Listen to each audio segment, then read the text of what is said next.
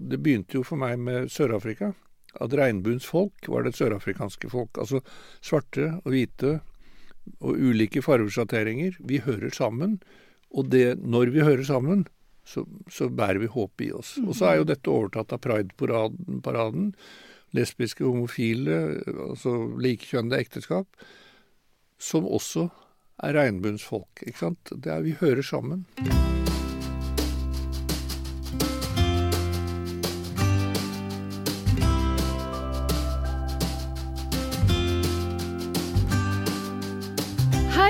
Og hjertelig velkommen til Søndagsskole for voksne. Jeg er Solveig Kloppen, og jeg sitter her sammen med to prester. Silje Kivle Andreassen og Trond Bakkevik. Hei til dere. Hei sann. Hei, hei. I denne podkasten så prøver vi å svare på alle dine spørsmål om kristendommen og alt som hører til. Og nå er vi altså kommet til siste, sesongens siste episode. Eh, og som i forrige sesong så har vi bedt om spørsmål fra nettopp deg som hører på. Vi skal snakke ganske mye om Bibelen, som har vært overordna for denne sesongen. Men det er litt annet også. Er dere klare? Ja. Eh, vi har fått inn flere spørsmål om Det gamle testamentet, og noen av de går på opprinnelse, form og hvordan man som kristen bruker Det gamle testamentet. Så vi kan jo begynne der. Mm. Hvorfor er det så mye oppramsing av navn? Ja. Det er interessant at det er, det er Jeg tror vel kanskje det er fordi at de hadde eh, behov for å sette eh, Sette disse historiske personene i relasjon til hverandre. Eh, det er jo en slags en slektsforskningsoppsummering. Eh, og blod, blodsbånd og sånn var jo sikkert viktig, da, å vise hvem som var i slekt med sånn og sånn. Og, når vi kommer til Nytestamentet, så er det jo også for å vise at Jesus eh, var i slekt, ikke sant, med han Altså profetiene sa jo at det var Davids eh, stubb, eller Isais stubb, og Davids slekt som Messias skulle komme fra. Så Og, og Messias-forventningen er jo knytta veldig til kong David i Gamle Ja. testamentet. Ja. Så der er det jo åpenbart viktig å knytte Jesus til David. Så er det jo å legge til at det er jo disse oppramsingene av navn de er på bestemte steder. De er liksom ikke gjennom hele Nei. Første Mosebok mente vi, i hvert fall eh, på Første starten her. Mosebok, og så litt i krønike... konge- og krønikebøkene. Ja. eh, hvor det er mye konger og profeter og, og slektninger om hverandre. Mm. Ja, ok. Nytt spørsmål. Mm. Jeg forstår meg ikke på de rare lovene og ofringene i Mosebøkene. Da har vi to, eller kanskje til og med tre eller fire, som ikke forstår alt det. Kan, vi, kan vi hjelpe altså, lytteren vår med å forstå? Altså, Lovene ble jo angivelig gitt av Gud. Eh, Ikke bare de ti bud, men også de andre lovene. Ja, for hvilke rare lover eh, tror Nei, dere de at De regulerer jo alt fra oppgjør, altså rettsoppgjør mellom ektefeller, mellom landsmenn, eh, forhold til eh, eh, ekteskap, samliv, onani er de innom. eh, altså veldig mye Veldig mange forskjellige ting. Og hvordan man skal ta vare på huset sitt. Og hvordan man skal ta vare på huset sitt og dyrene sine. Mm. Og hvis vi leser det, altså tar bort mer sånn det sånn religiøse perspektivet, og spør Kanskje var dette fornuftige lover for å regulere samlivet i et samfunn på den tiden. Mm. Og sånn foretrekker jeg å se på det. Mm. Mm. Og da, da, Regulering av samliv i Ja, på den, og da, da gir det mening. Ja. Og så mm, tenker jo vi at dette er ikke lover som vi Mm. trenger å bekymre oss over. Ja, og så var det jo en religion hvor, man, hvor det var offerkult. Ja. Og den offerkulten eh, har jo ikke vi eh, Er jo ikke tatt med videre. Nei. Og den, Når, når den ble jo forsvant den? Nei, altså Den forsvant fra jødedommen da tempelet ble ødelagt. For der ble det ofret. Og så, og så fins det jo i de fleste religioner så finnes det en sånn offertenkning. Og det går jo igjen også i kristendommen. Ja, altså hvor, hvor eh, Jesus er fremstillet som offerlammet. Det Ja. var jo f.eks. mange steder hvor bildet av offerlammet er et Kristussymbol. eh, som ble ofret for våre synder. Slik de ofret lam for folkets synder i, i, eh, i det gamle Israel. Og vi har jo for så vidt tatt videre dette at vi ofrer altså Eh, tidligere så hadde man med seg Det som man bruker til nattverd, hadde man jo folk med seg til gudstjenesten. Altså vinen og brødet, maten. Og så har vi i vår tid så er det at vi samler inn penger. Enten til menigheten eller til andre formål, da. Som gjøres på det stedet. Ja, ja. Så Men vi knytter jo sammen Mm. for så vidt vin og brød og, og, offer. og Mm. pengegavene. Ja. ja. Mm. Sånn at det er noe som bæres frem for Gud, for at Mm. Gud skal kunne bruke det.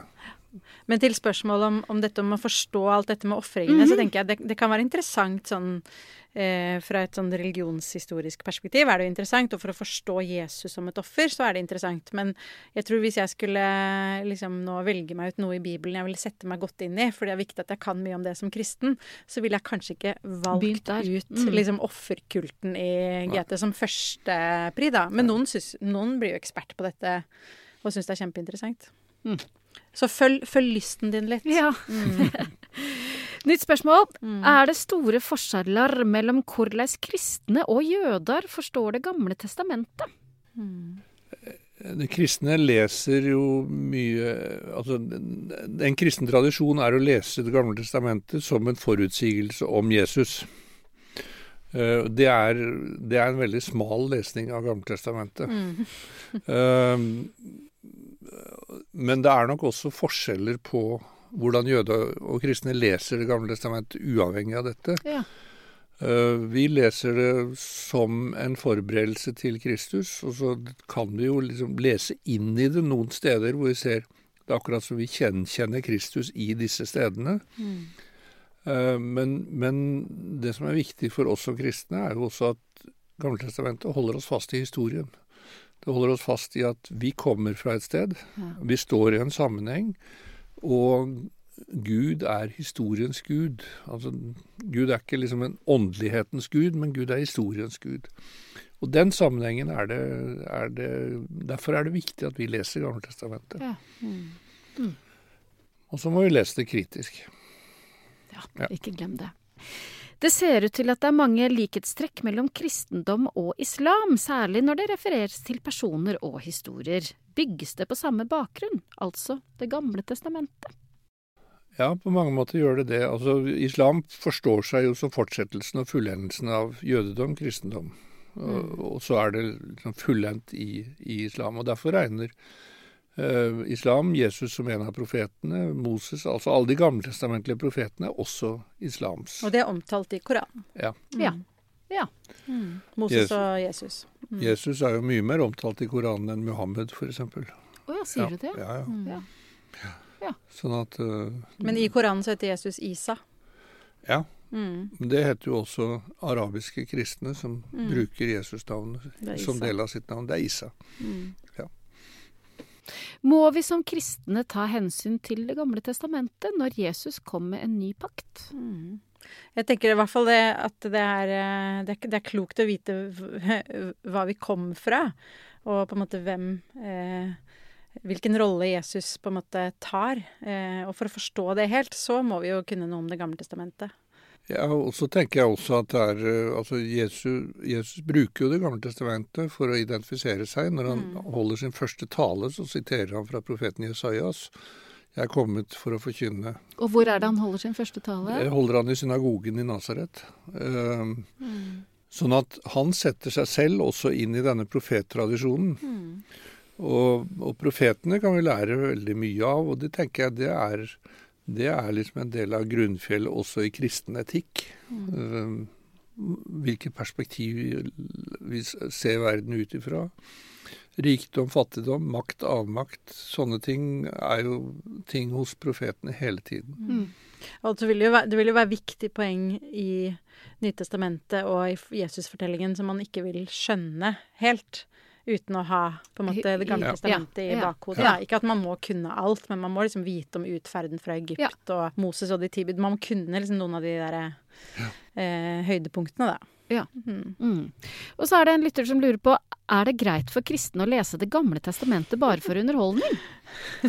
Altså, jeg tenker du kan lese alt i Bibelen bare for underholdning, for det er ikke noe farlig med det. Og jeg gjetter, det gjetter kanskje dette mennesket lurer på fordi sånn var det når jeg var ungdom, hvert. Så var det sånn på kristne lærer så dro man alltid fram tredje Mosebok og leste noen av de sprø lovene. Og Så holdt vi på å Ah, ja. knekke sammen av latter, ikke sant. Få høre, eh, kan vi få høre Nei, noe? jeg, nå husker jeg ikke hvor det står engang. Dette med eh, sopp på hus husker jeg var en sånn gjenganger.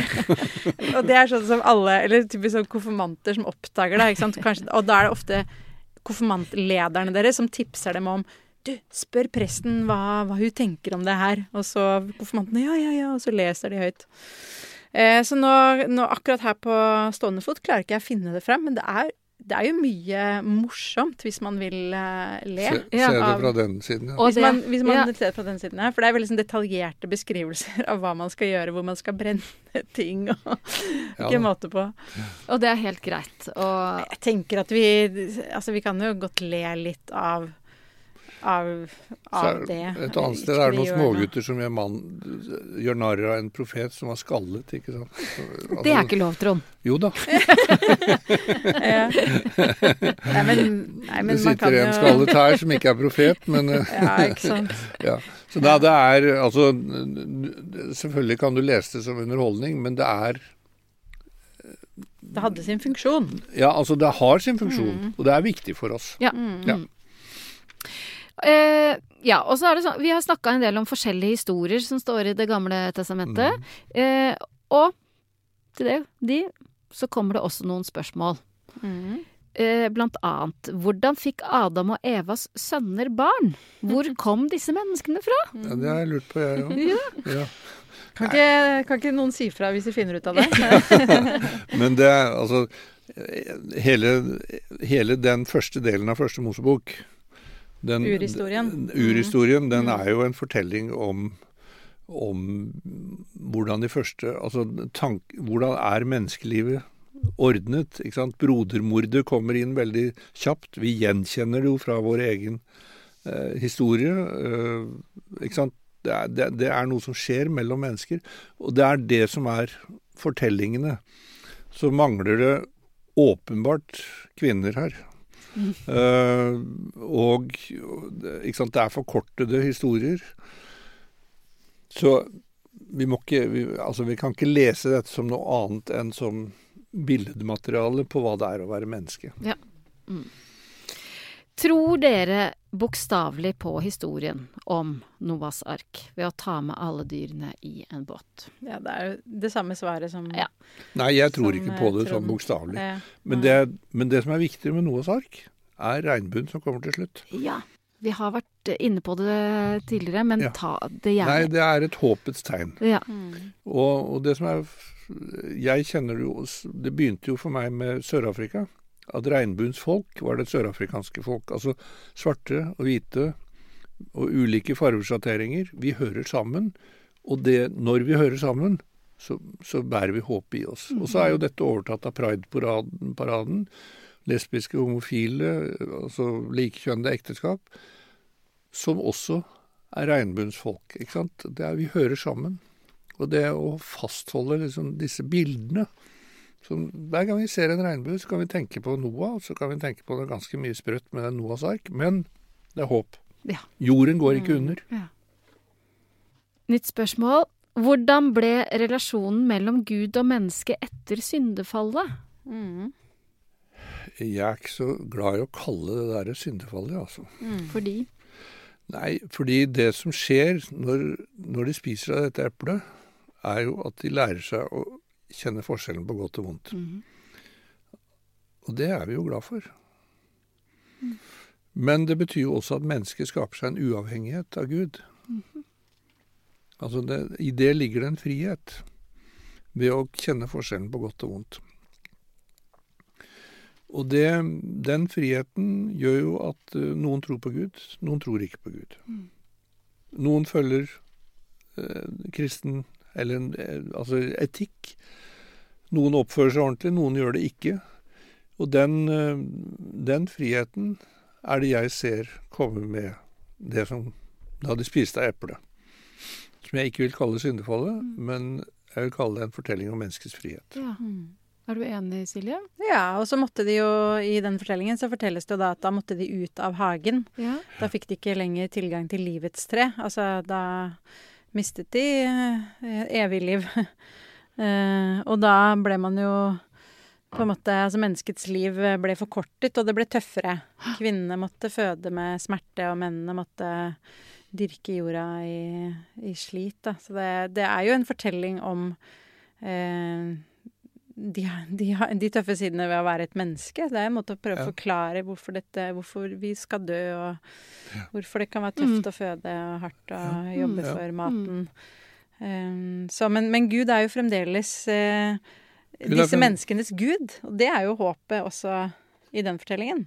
Det er håpet i den fortellingen, og det, det blir jo ikke borte dette at vi er skapt av Gud. Mm. Av formet av Gud, enten det nå var av støvet, sånn som det står i den ene, eller vi er skapt i Guds bilde.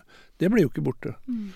Det er der. og Det betyr at relasjonen til Gud, eller forholdet til Gud, er alltid til stede i alle menneskers liv. Mm.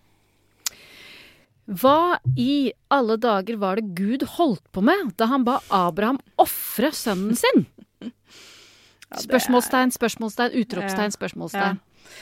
Jeg kan bare stille meg bak utsagnet. Hva i alle dager var det Gud holdt på med? Det er jo beskrevet som at Gud uh, uh, på en måte gir Abraham en mulighet til å vise sin lojalitet, da. Men det er jo rått, ikke sant? Eh, så ender det jo opp med at Gud stopper Abraham idet han skal til å ta livet av sin egen sønn. Eh, men jeg, jeg, tenker jo at denne fortellingen også er jo blitt til i en tid hvor man jo forholdt seg til barn annerledes enn vi gjør i dag. Så det, så det, er ikke sikkert det For de første som hørte denne fortellingen, så er det ikke sikkert at de oppfattet det så på en måte brutalt som vi gjør, da. Tenker jeg. At uh, for, for, jeg vil jo tenke liksom at Gud utsetter uh, Isak for et traume mm. ved å bli lagt mm. på dette bordet og nesten blir drept av sin far. Mens det kan godt hende at folk for mange hundre og tusen år siden tenker at 'å, heldige Isak som overlevde'. Altså at ja, man ikke har ja. den derre 'å nei, traume', det, dette kan han jo slite med resten av livet. Det har jeg tenkt. Men jeg syns jo det er, en, det er en heftig historie.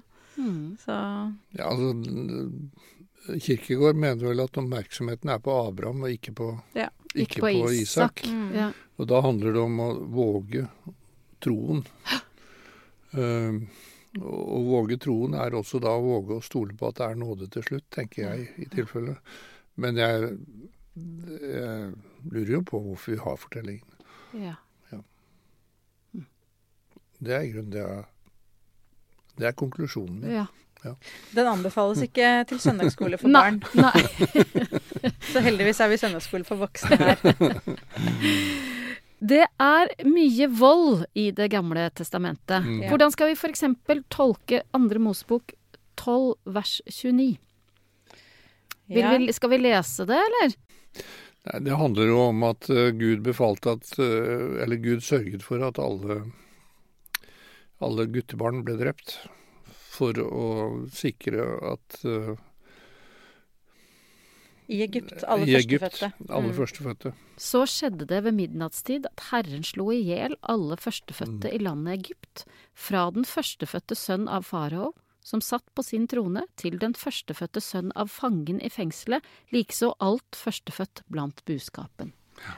Dette var den siste av plagene som ja. Gud sendte eh, når farao ikke ville La, la israelsfolket forlate Egypt, da.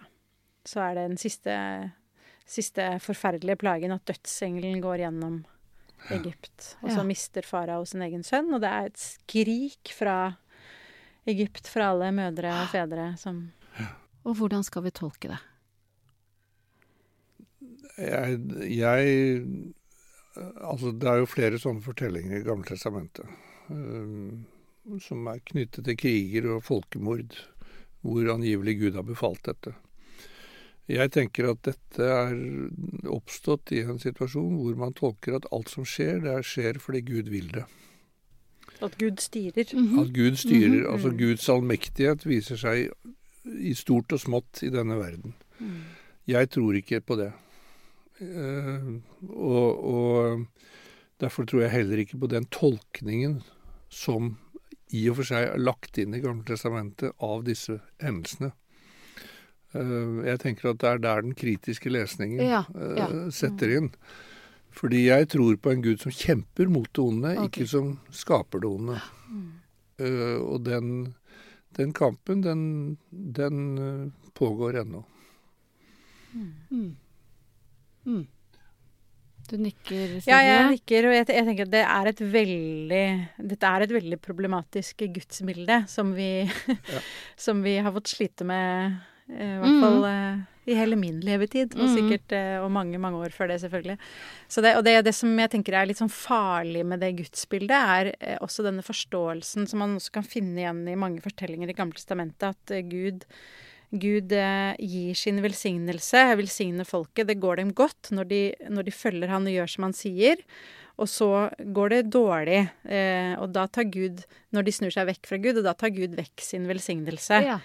Eh, og, eh, og det er ganske farlig når man bruker det inn i enhver tid, også Ja. denne tiden, men også i vår tid, da, hvor man begynner å snakke om at Gud har tatt vekk sin velsignelse fra ja, fra Norge da, eller fra USA, eller eh, Og det er fordi at Og så begynner noen da å mene at det er noe med F.eks. at homofile får gifte seg, da. Så har Gud tatt vekk sin velsignelse. Mm. Eh, og det er ganske det er, det er jo et gudsbilde som er i tråd med mye av det man finner i Gamle testamentet. Og jeg mener at det er et veldig farlig Ja. gudsbilde. For at, da er det noen som på en måte eh, mener å eh, vite hva Gud tenker å gjøre til enhver tid. Det, Det kan er- vi ikke vite. Mm. Nei, det er jo Altså, Jesus ble jo spurt en gang han helbredet et menneske. Er det han, eller er det foreldrene hans som har syndet, som gjør at han har fått denne sykdommen som han blir, må bli for, helbredet for? Mm. Så sier han nei. Det er verken, verken uh, han eller foreldrene hans som har syndet. Men det er for at Guds nåde skal bli synlig Ja. på ham. Okay. Altså, ja. Om det da er årsak, eller det tenker jeg at det ikke er, men det er, der er han. Guds nåde blir synlig ved at han blir helbredet. Ja. Og det, ved det så, så kutter Jesus egentlig tråden til alle sånne årsaksforklaringer på det som er vondt og fælt i Mm. verden. Mm. Hvordan skal en forholde seg til gamletestamentetekster som forteller om en gud som tar parti og støtter krig? Ja, Det henger jo sammen med det vi sa Ja, nå. da. ja. At uh, jeg, jeg tror ikke Gud opererer på den måten. Jeg Nei. tror Gud sørger når vi kriger, og, det, og lider med de som lider. Og det jeg tror ikke Gud uh, velsigner noen som helst krig. Nei. Ah, Ja, og nå er, nå er vi på vei over eh, til mer tolkninger, så da kan vi spørre om Er alle handlinger beskrevet i Gamletestamentet ment som forbilder på rett handling? Nei. Nei, Nei, for det er i hvert fall en god del handlinger der som ikke er spesielt gode forbilder. Ja, hvilke For tenker du på da? Uff a meg, jeg husker jo ikke hvem av dem det var engang, jeg, men det er jo han eh, eh, Er det Lotta? Nei, det er en annen av disse som, som eh, Det kommer noen eh, Det kommer noen eh, Ja. fiendtlige menn på Ja. døren hans. Så vil han gi døtrene sine, sånn at de kan Så de kan ligge med døtrene hans. ligge med døtrene. Oh, ja. Så han Ja. slipper unna liksom, stresset eller problemet. Ja. Eh, og det Ja, altså, Det er nei. ikke sånn vi burde gjøre. Nei. Nei. Nei, det er jo, det er jo det er mye sånn på en måte eh, altså, Kvinnesyn og syn på barn og sånn i Gamletestamentet generelt er jo problematisk og kan jo ikke brukes som noe forbilde Nei i vår tid. Jeg tenker også dette at Abraham driver og har, har to koner og eh, Altså, jeg, jeg tenker jo det Det er virkelig en annen tid, altså. Mm. Salomo hadde jo 1000. Så, Ja. Det, høres stressende ut. Det er mye, mye å holde på med. Ja, det er mye å holde på med. Mm. Men, øh, men øh, jeg tenker at vi skal lese Gamletestamentet også så veldig mye som, en, som, fortell, som fortellinger om hvordan det er å være mennesker. Mm. At, at øh, det går opp og ned. Det går Altså, det er, noe er vondt, noe er godt, noe er sånn. Og så er disse fortellingene, det er deler av fortellinger, og så er det andre fortellinger som vi nå ikke snakker om. ikke sant? Vi snakker om, om Ruth som tar vare på uh, Svigermoren sin. Mm -hmm. Ja. Og, og, og vi snakker om, om uh, hun uh, Ester som redder sitt folk. Eh, vi snakker om profeter som påtaler rett og urett. Så det er, det er veldig mye Altså det er, veldig, det er et veldig sammensatt uh, skriftbilde som du får ved å lese Gamle testamentet. Mm. Og Derfor er det spennende å lese det. Mm -hmm. Men alle handlinger beskrevet i Gamle testamentet er altså ikke ment som forbilder på rett nei, handling. Nei, nei. du må i hvert fall du må ta det gjennom din egen hjerne og vurdere. Ja. Ja, er dette en klok ting å gjøre? Mm. Ja. Hvorfor oppfører Gud seg så forskjellig i Det nye og Det gamle testamentet? Hvorfor oppfører menneskene seg forskjellig? Eller, altså, jeg, fordi jeg, tolker, jeg tror ikke at Bibelen er diktert av Gud. Og det, Derfor så, så tenk, leser jeg Bibelen veldig mye sånn Sånn tolker jeg Gud, som det står skrevet her. Og da, da er det ikke nødvendigvis så veldig forskjellig. Uh, men vi tenker jo at i Jesus så er Gud synlig som den Gud er. Og det, ja. det er eh, Og det gjør jo at, at, vi også da står friere til å tolke Det gamle testamentet ja. som uttrykk for menneskelige oppfatninger av Gud. Litt feilaktige, eh, en god del av dem, men eh, sånn er det. Og så, og så ser, vi, ser vi Gud i Jesus. Og så har vi jo også snakket om f.eks. Paulus, hvor vi tenker at han, han har, han har noe sitt, øh, og tolker Gud på, på, sin måte og kommer med moralistiske øh, utsagn til oss, og, som vi ikke uten videre følger. Ja.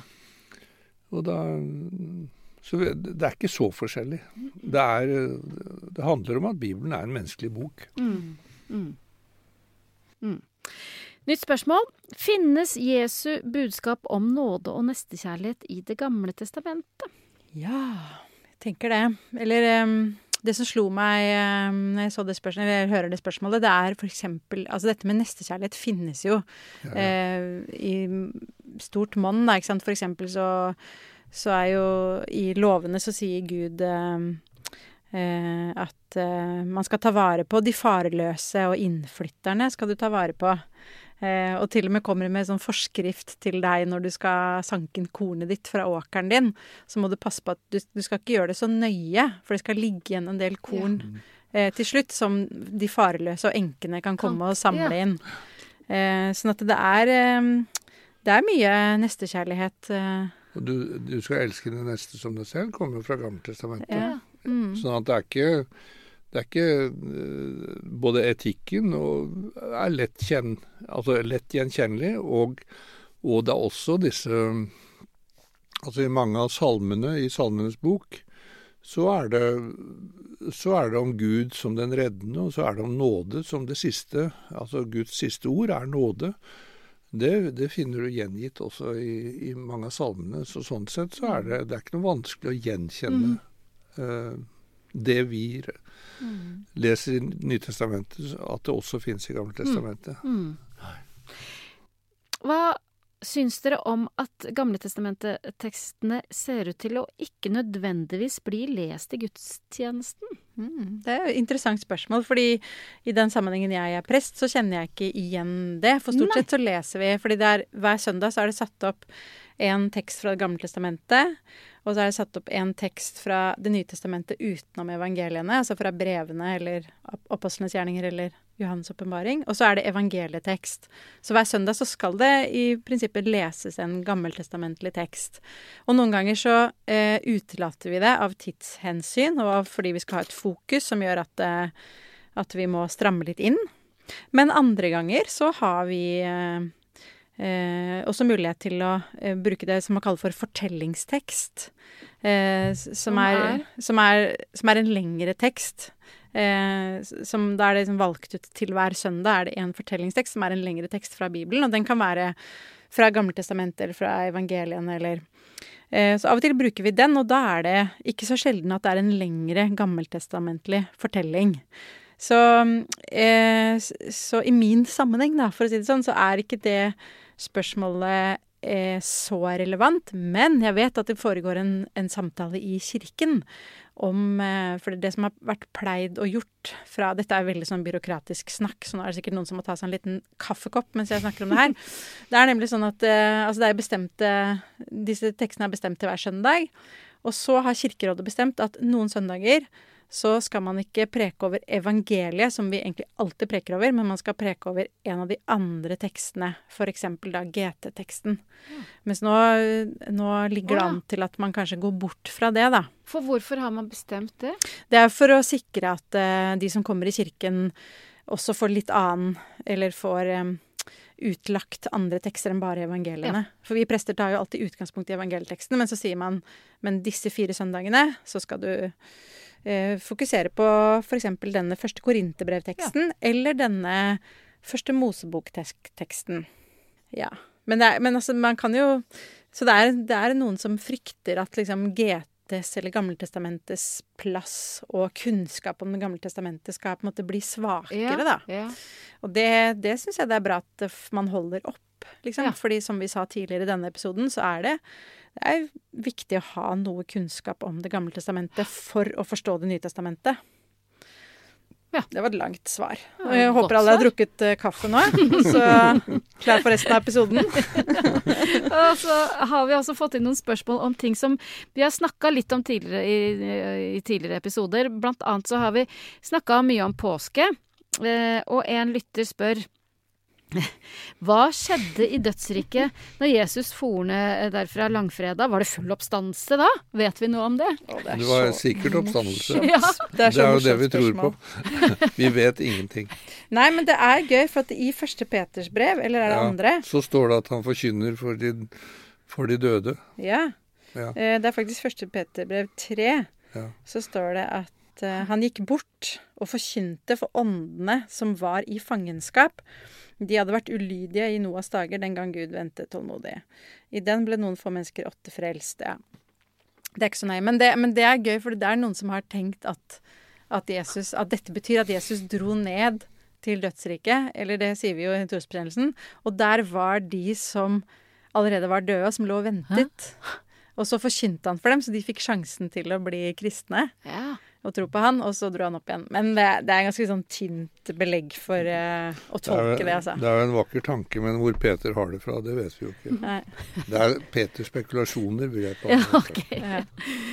Men, men de første kristne var jo litt opptatt av det. Hva med de som har levd før Ja. Ja, ja, Jesus ja, eh, ja. kom? Ja. Det kan jo Eh, for så vidt alle være opptatt av. Ja. Ja. Men uh, Ja, og Ja. Paulus var jo var det ikke han, han var jo tydelig på at de, de dømmes jo liksom ut fra det som var forutsetningene deres, ikke sant? Ja. Da, fant, da hadde ikke Jesus kommet ennå. Nei. vi får vente og se, sier jeg. Nytt spørsmål. Er det mulig med et kristent liv uten å gå i kirka hver søndag? Ja, det Vi må si ja, men vi vil si nei. Ja, det kan vi for så vidt si. Men, men kristendommens overlevelse er avhengig av at noen går i kirken hele tiden, og at, og at, det, forkyn, at det fortelles videre. At noen overtar fortellingen og bringer det videre fra generasjon til generasjon. Og der er kirken, og da kirkegangen, en forutsetning for det. Mhm. Så kan vi jo tenke at noen går i kirken på vegne av andre. ja. Ja, eller alle. Ja. Hvorfor er døden så urettferdig? Det er for jeg også litt lyst til å spørre hvordan ville det vært hvis døden var rettferdig? Mm. Eller hva er urettferdighet i forbindelse med det? Er det urettferdig at vi skal dø, Mm. eller er det urettferdig at noen dør gammel og mett av dage, og andre blir drept, eller dør av kreft, eller altså Ja. Det er kanskje det de mener. Mm. Det har jeg ingen svar på. Mm -mm. Nei. Det er jo ja, Eller svaret er vel kanskje det at vi er underlagt denne verdens lover. Naturens gang, som ingen av oss har kontroll på. Som sykdom kan ramme oss. Eh, og denne verdens også Hva skal man si Både gos, godhet, men også ondskap, da. At noen kan dø av fordi andre dreper. Mhm. Men det er, det er urettferdig, så det var ikke meningen å Mm. floskle det Nei til med å si Men det hadde vært litt, litt skummelt om det var rettferdig òg. Altså, hvis det var sånn at hvis du var en spesielt god person, så fikk du leve lenge. Mm. Hvis du ikke var det, så fikk du leve kort. For da kan man jo spørre hvorfor er folk gode og ikke gode. Mm. Det fins jo grunner for det òg. Hvilke Mm. forutsetninger man har, da. Mm. Mm. Et tips til deg som hører på, da, er at vi snakker mer om død i andre sesong. I Ja. episoden er liv etter døden. Mm. Så man kan jo høre på den. Ja. Det anbefaler jeg. Og eh, så er det sånn at eh, til denne episoden så har vi også eh, samla inn noen spørsmål fra ungdom og unge voksne. Fra 13 til 19 år. Har Ja, du lyst til å høre dem? spennende. Ja. En lytter spør hva er forskjellen på ulike kristne religioner? Tror du på samme Gud om du er pinsevenn eller medlem av Den norske kirke, f.eks.? ja. Du tror på Ja, samme altså Gud. hvis vi tror det er bare én Gud, at, at Gud er Gud, så tror vi jo på den samme Gud. Ja. Og så forskjellene går jo av og til Eller det er i hvert fall dette med dåpssyn. Når man skal døpes som man er barn, eller når man er voksen. Og så er det ulike tanker om eh, eh, dette med sakramenter. ikke sant? Katolske kirken har syv, den lutherske kirken har to. Eh, synet på nattverden, hva nattverden er, om er, om det er et rent minnemåltid. At vi husker at Jesus delte brød og vin med sine venner, eller at vi tror at brød og vin er Jesu kropp og blod i det vi spiser det, eller at vi tror at eh, brød og vin, eh, når det først er innstiftet, så er det det hele tiden og må behandles som at det er kropp, kroppen og blodet til Jesus, f.eks. Og, mange- og så er det mange forskjeller på hvordan man har gudstjenester. Så det er jo i min i, Da jeg var ungdom, så eh, Jeg prøver egentlig å gjøre det litt nå, men nå er jeg mye dårligere på det. Men da jeg var ungdom, så prøvde jeg å gå i litt sånn forskjellige typer menigheter. Eh, og det kan også være et tips hvis man lurer litt på dette. Det er jo Ja. liksom å ta deg en tur. Liksom, hvis du bor et sted hvor det fins en pinsemenighet, det fins Norsk kirke, det fins kanskje et bedehus. Kanskje er det en metodistkirke i nærheten. Altså Du kan liksom gå og kikke litt, da. Ja. Hvordan feirer de gudstjeneste? Ja. Det er et godt tips. ja, det er jo spennende. Mm. Så er det, altså Vi tror jo på samme Gud, men det er jo ikke til å stikke under en stol at vi har litt forskjellige gudsbilder i de forskjellige kirkene. Ja, vil du utdype? Ja, altså når, når forskjellen på voksendåp og barnedåp er f.eks. at vi, vi tenker at det begynner med at Gud tar oss inn, mens voksendåp, da kreves det en trosbekjennelse Mhm. for å komme. Og det er klart det reflekterer et litt ulikt syn på Gud. Ja. ja. Og neste spørsmål handler om dåp. Kan jeg være kristen selv om jeg ikke er døpt? Ja, Ja, det kan du, men eh, dåp er Altså ved dåp så blir du med i kirken. Og, og derfor er eh, dåpen også en sånn inngangsport til, til eh, kirken. Og det er, det er ikke noe grunn til ikke å døpes. Mm. Men tror du på Jesus, så er du kristen. Hvis du i ditt hjerte tror og med din munn bekjenner at Kristus er Herre, så er du en kristen. Sånn, sånn er det. Ja. Så er det jo Gud som avgjør hvem som er kristne, ikke vi. Absolutt. Jeg opplever en del forhåndsdømming fordi jeg er kristen. Folk jeg møter tror kristne ikke kan gå på konsert, kino, høre på populærmusikk, gå i kule klær, drive med idrett osv. Det er veldig frustrerende å bli forhåndsdømt på denne måten, og jeg lurer på hvorfor folk tror det, og hva skal en svare med? Det, du, må nesten, du må nesten spørre folk selv hvorfor tenker du det. Ja, Men det er ingen grunn til å ikke gå på konsert, ikke delta i idrett, ikke glede seg over god mat og vin, og ikke, ikke danse, ikke glede Altså, Ikke gå med kuldeklær. ikke gå med kuldeklær. Ja. Ikke spille håndball. ikke spille håndball. Altså, Du det, må er, gjøre disse det, tingene. er, Ja. det er ingen grunn til å ikke gjøre det, selv om du er kristen. Og jeg tenker bare at eh, ja, ja, de får holde på. Altså, det, det er Fordommer mot kristne har overlevd i alle tider. Mm. Og de kommer sikkert til å overleve deretter, heretter også. Og så får vi bare gjøre det som vi tenker er Mm. riktig. Og så er det et godt råd å, hvorfor, å stille spørsmålet. Hvorfor Ja. tror du det? Mm. Det er kjempegodt råd. Ja. Men jeg veldig, jeg bare må si det, at jeg har veldig medfølelse med mm. deg som stiller dette spørsmålet, og som tenker på disse tingene. fordi det husker jeg også fra min egen ungdomstid, at det, det er ganske krevende, for det er mye fordommer. Og så lurer jeg på om det kanskje er enda litt mer fordommer nå, fordi at det er en del kristne som har gjort seg kjent via TikTok, Ja. og som har en del underlige standpunkt. For jeg har noen ungdommer i mitt hus som av og til sier sånn Mamma, se på det her, og så ser jeg på det, og så er det helt sånn crazy ting som, som for så vidt eh, tilsynelatende oppegående unge mennesker sier da, om tro, og hva det er å tro, og eh, og som jeg overhodet ikke er enig i. Ja. Og jeg kan skjønne at man kan eh, Eller jeg lurer på om det skje, foregår en sånn eh, At det er Dermed er det noe mer misforståelser eller eh, eh, forhåndsdømming da, Ja. i vår tid, faktisk. At det er enda, enda et hakk eh, tøffere. Jeg vet Ja, ikke. altså jeg tror nok at sosiale medier og, eh, bidrar til dette, fordi det er jo en del pengesterke menigheter av veldig sånn konservativt slag som står bak den type Altså som fremmer denne type standpunkter. Uh, som ungdom møter, og så tror de at det representerer alle kristne. Ja, ja. Så igjen så gjelder det å være kildekritisk, da. Ja, Igjen, ja, ja. ja. Og bare stille spørsmål tilbake. Hvorfor tror du det? Og da Ja. kanskje det er fordi man har sett noe. Da kan du si du, jeg tror ikke han og jeg tilhører den samme Ja. kirken. Nei, så Eller er jeg tror ikke det, som Mm. Så han er det tror. Eller. godt råd å gå til Norske kirkes konfirmantundervisning. Så får du en annet bilde av hva kristendom er. Og så kommer et litt langt spørsmål. Mhm. Jeg konfirmerte meg kirkelig, og etter hvert i undervisningen så fant jeg mer min tro, om jeg kan kalle det det. Jeg har aldri hatt spesielt, noe spesielt forhold til kirka, men jeg fikk et litt sterkt bånd med kristendommen under denne perioden. Ja, nettopp, ikke sant? Og jeg fant ut at jeg er kristen og faktisk tror på Gud. Men det jeg syns er litt vanskelig, er alt dette styret med kirka og abort og homofili osv.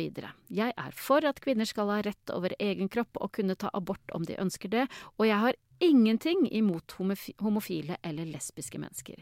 Er jeg fortsatt kristen da? Hadde Gud i anførselstegn blitt skuffet om jeg ikke var som alle andre kristne? Jeg tror på Gud, og vil vite slash lære mer om min tro, men hva skal jeg gjøre om det betyr at jeg må være noe jeg ser på som en dårlig person? Ja, jeg, jeg er jo enig med henne i alt hun sier om både homofile og om, om eh, abort, for den saks skyld. Og, og jeg tenker det er ingen grunn til at du skal legge disse standpunktene vekk. Eh, Men det er en god grunn til å alltid lære mer. Derfor har vi søndagsskole for voksne. Eh, Derfor mener jeg at, at undervisning i kristen tro det er noe som foregår gjennom hele livet. Og så fins det noen bøker, det fins programmer å høre på. Det fins nok av steder hvor det går an å lære om kristen tro. Jeg er snart ferdig på videregående og har lyst til å gå i en retning nå der jeg kan få en jobb under kristen forstandighet. Men jeg er utrolig skolelei, og å studere i syv år for å bli prest tror jeg ikke passer meg. Fins det andre jobber med mindre studie der en kan jobbe med kristendom? Ja, det har jo en god nyhet at det tar bare seks år å bli prest. Men det er jo lenge nok, altså. Så det man kan eh, Det er jo masse muligheter, og det er et så bra spørsmål. Eh, For eksempel så kan man gå noe som heter Ungdom, kultur og tro, som er et studie som fins her i Oslo i hvert fall, hvor man så man kan, der, når man har tatt det studiet, så kan man bygge på med andre ting etterpå. Kan man, man, kan bli lærer, eller man kan gå videre på å bli en kateket, som er den som underviser i kirken. Ja. Eller man kan gå rett inn på et kateketstudie, som er kortere enn prestestudiet. Og da, når man er ferdig kateket, så jobber man med, med trosopplæring, med konfirmanter, og man kan også lede gudstjeneste. Man kan også bli diakon, som er en kortere utdanning. Uh, og man kan jo Og man kan ta en pedagogisk utdanning, og så kan man begynne å jobbe som trosopplærer. Altså det er masse muligheter.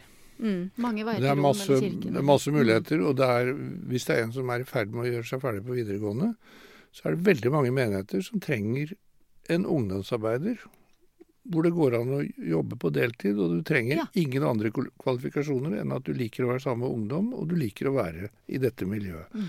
Og så går det an å begynne der, og kanskje får du gjennom det en impuls til å gå videre med noe du vil utdanne deg til, eller så kan du bli kirketjener. Ja. Du kan bli altså det er, det, I kirken er det jobber for nesten alle Mm. mulige interesser. Da kan man bare ta kontakt med sin lokale menighet. Det er et er godt sted å begynne. Ja. Mm.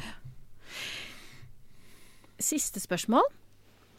Hei, jeg går på ungdomsskolen. Jeg er kristen og tror på Gud. Jeg kommer ikke fra en kristen familie og kjenner ikke så veldig mange kristne. Jeg vet ikke om jeg er en god kristen. Det vil jeg jo være. Jeg har aldri lært ordentlig hvordan man skal be og sånne ting. Jeg tør heller ikke dra på gudstjeneste alene, og det er vanskelig å få med familien ettersom de ikke er kristne. Jeg skal konfirmere meg i kirken, og det syns familien er helt greit, Men hvordan skal jeg lære om kristendom når familien ikke er kristne? Og du kommer nok til å lære. Og hvis du begynner på konfirmantundervisningen, så kommer du til å lære mye der. Og så kan du begynne å bare spørre. Spør og vær grav og vær nysgjerrig. Spør konfirmantlæreren om, om ting. Og har du lyst til å begynne å spørre før det, så bare ta deg en tur i din lokale menighet. Spør etter presten, eller spør etter kateketen eller trosopplæreren. Så vil de helt sikkert ha samtale med deg om dette. Mm. Og så, ja, Det er utrolig kult eh, initiativ, da, det må jeg si. Ja. At du liksom bare 'Dette vil jeg, jo, men hvordan gjør jeg det?' Eh, og det du sier om at eh, du ikke vet om du er en god kristen, det eh, Jeg skal ikke ta fra deg den følelsen, for den har du jo. Men, men eh, jeg kan tipse deg om at det fins egentlig ingen gode, gode eller dårlige kristne. Nei. Altså Det er på en måte ikke noe, det er ikke noe sånn fasitsvar. Og du er jo liksom på en vei da, som det høres veldig spennende ut. Eh, så du må bare eh, liksom kjenne litt etter hva du eh, hva som gir mening for deg. Eh, etter hvert når du skal begynne på konfirmasjonsundervisning, så blir du håper å si, i gåseøyne utsatt for en del ting. Altså Du kommer Mm. til å være med på gudstjenester, og du kommer til å få undervisning. Og du kommer til å mest sannsynlig være i et sånn kristent ungdomsfellesskap. Og bare liksom kjenn etter hvor er det du får mest, eh, hvor gir mest mening for deg, hvor er det det er gøy for deg å være, fint for deg å være. liksom Bare grip tak i det positive i det, eh, og ikke tenk så mye at du skal liksom dra deg etter håret Mm. og liksom gjøre Altså inn i en boks, da. Fordi Gud har jo skapt deg eh, sånn som du er, og helt sikkert gitt deg den nysgjerrigheten som du har. Eh, og bare, bare ta vare på det, da. Så eh, altså, jeg skulle veldig gjerne hatt deg som konfirmant. ja. Så Eller det jeg skulle si nå, var bare at eh, de er heldige, da, de som får deg som konfirmant. Ja. Du er en drømmekonfirmant. Ja. Så det, dette kommer til å bli kjempebra. ja, ta med deg det du, kjære Mm. lytter. Og jeg har fått lov til å spørre og grave eh, i tre sesonger nå, eh, og eh, har lært utrolig mye. Dette har vært et veldig fint rom å være i. Tusen takk, eh, Trond Bakkevik og Silje Kivle Andreassen. Jeg håper jo vi høres og ses snart igjen. Takk i like måte. Takk i like måte. Mm. Fint å ha deg som samtaleleder og spørrer. Ja, veldig. Ja.